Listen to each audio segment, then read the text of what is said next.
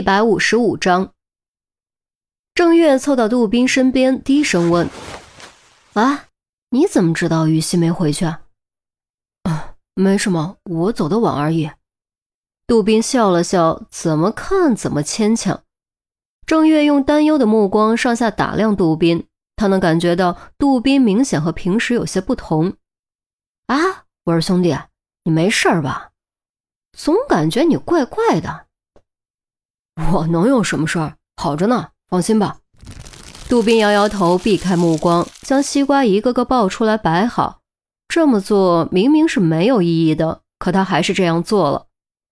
当于西打着哈欠从值班室回来，钱宝贝也正好赶到。除了去山东出差的陈红，主要干将算是凑齐了。嗯，现在可以说了吧？你到底发现了什么？于是也不知道早餐是谁买的，赶忙喝了口热豆浆暖暖身子。哎呀，少吃两口饿不死，赶紧说！陆明急声催促，恨不得将钟离手里的油条夺过来。钟离两口并三口将油条吞进肚子里，擦擦手将移动黑板拽过来，抓起笔在上面画出简易的车棚和小人，并标示出高度。现在的关键问题有两个。第一，车棚的高度能不能摔死？第二，为什么会出现两个致命骨折？众人围成半圈，纷纷颔首。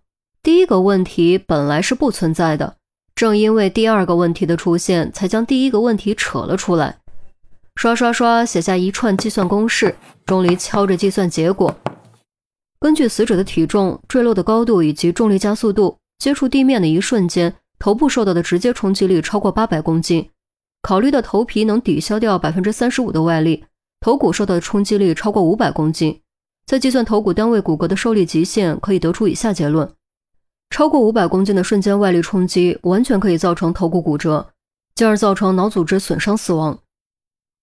也就是说，车棚的高度可以摔死人。那第二点呢？为什么会出现两个骨折点呢？钱宝贝问道。钟离又在黑板上画了个简单的球体，这就比较复杂了。牵扯到颅骨的整体变形问题。整体变形？头骨不是硬的吗？韩淼感觉无法理解。错，骨骼都具有弹性和脆性，颅骨也不例外。钟离在球的表面标上箭头，代表受力方向后，接着说：当头骨受到外力冲击的时候，头皮会首先起到缓冲作用，将百分之三十五的力消除掉，剩下百分之六十五的力作用于颅骨。如果不超过弹性极限，颅骨变形后会恢复原状，就跟弹簧弹回来一个道理。可如果超过了颅骨的承受极限，就会导致骨板断裂，发生骨折。郑月若有所思，哦，这个有点像压皮球。对，这个比喻不错。钟离写下“局部”和“整体”两个词。外力超过承受极限，颅骨骨折又分为两种。一种是最常见的局部变形，也就是哪里受力哪里骨折。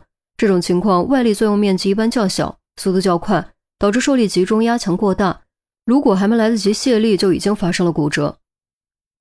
顿了顿，钟离在球上标注出两个点，一个位于极点，一个位于赤道。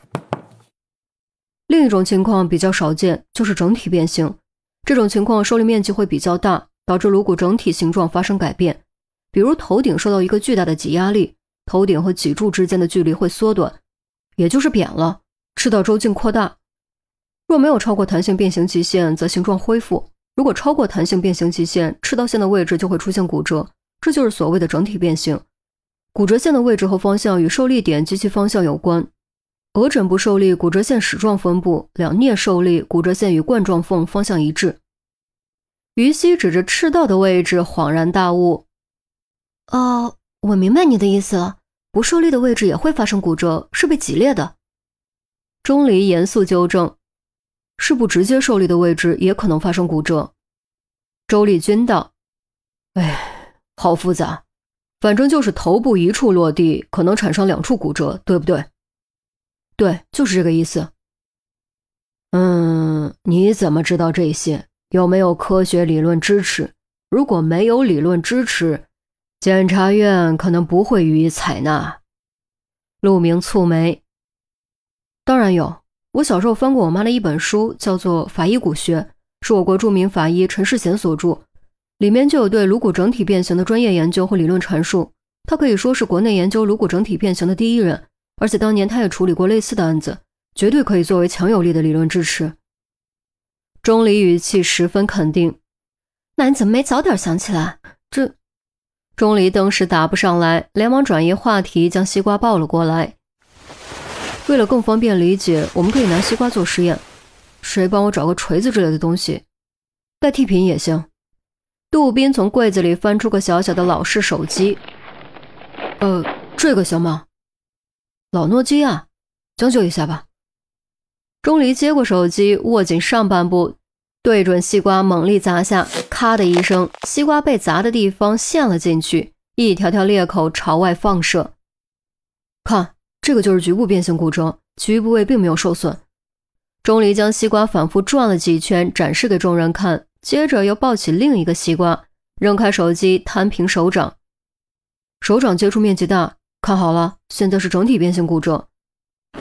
说完，一声轻喝，挥掌拍落。众人都下意识向后退，并抬手挡住脸，防止西瓜瓤子和汁水溅到身上。然而，短暂的脆响声后，却什么都没有发生，没有迸溅的西瓜瓤子和汁水，甚至连一条裂缝都没有。这什么情况？难道一巴掌没把西瓜拍裂？哼！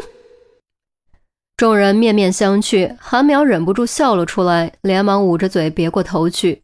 钟离好尴尬，翻来覆去找了半天，就是没有找到裂痕。该死的，这西瓜怎么这么硬？嗯，呃，别急，再来一次，整体变形比较难弄。钟离一边找理由，一边再次挥掌拍落，这次力量更大，声音更响亮，手掌都震得生疼。可惜还是什么都没有溅出来，西瓜皮依旧完好无损。嗯嗯嗯，这回不止韩淼，郑月和于西都忍不住笑了出来。于西顿时感觉好爽，让你要西瓜，让你不肯说，现在自作孽了吧？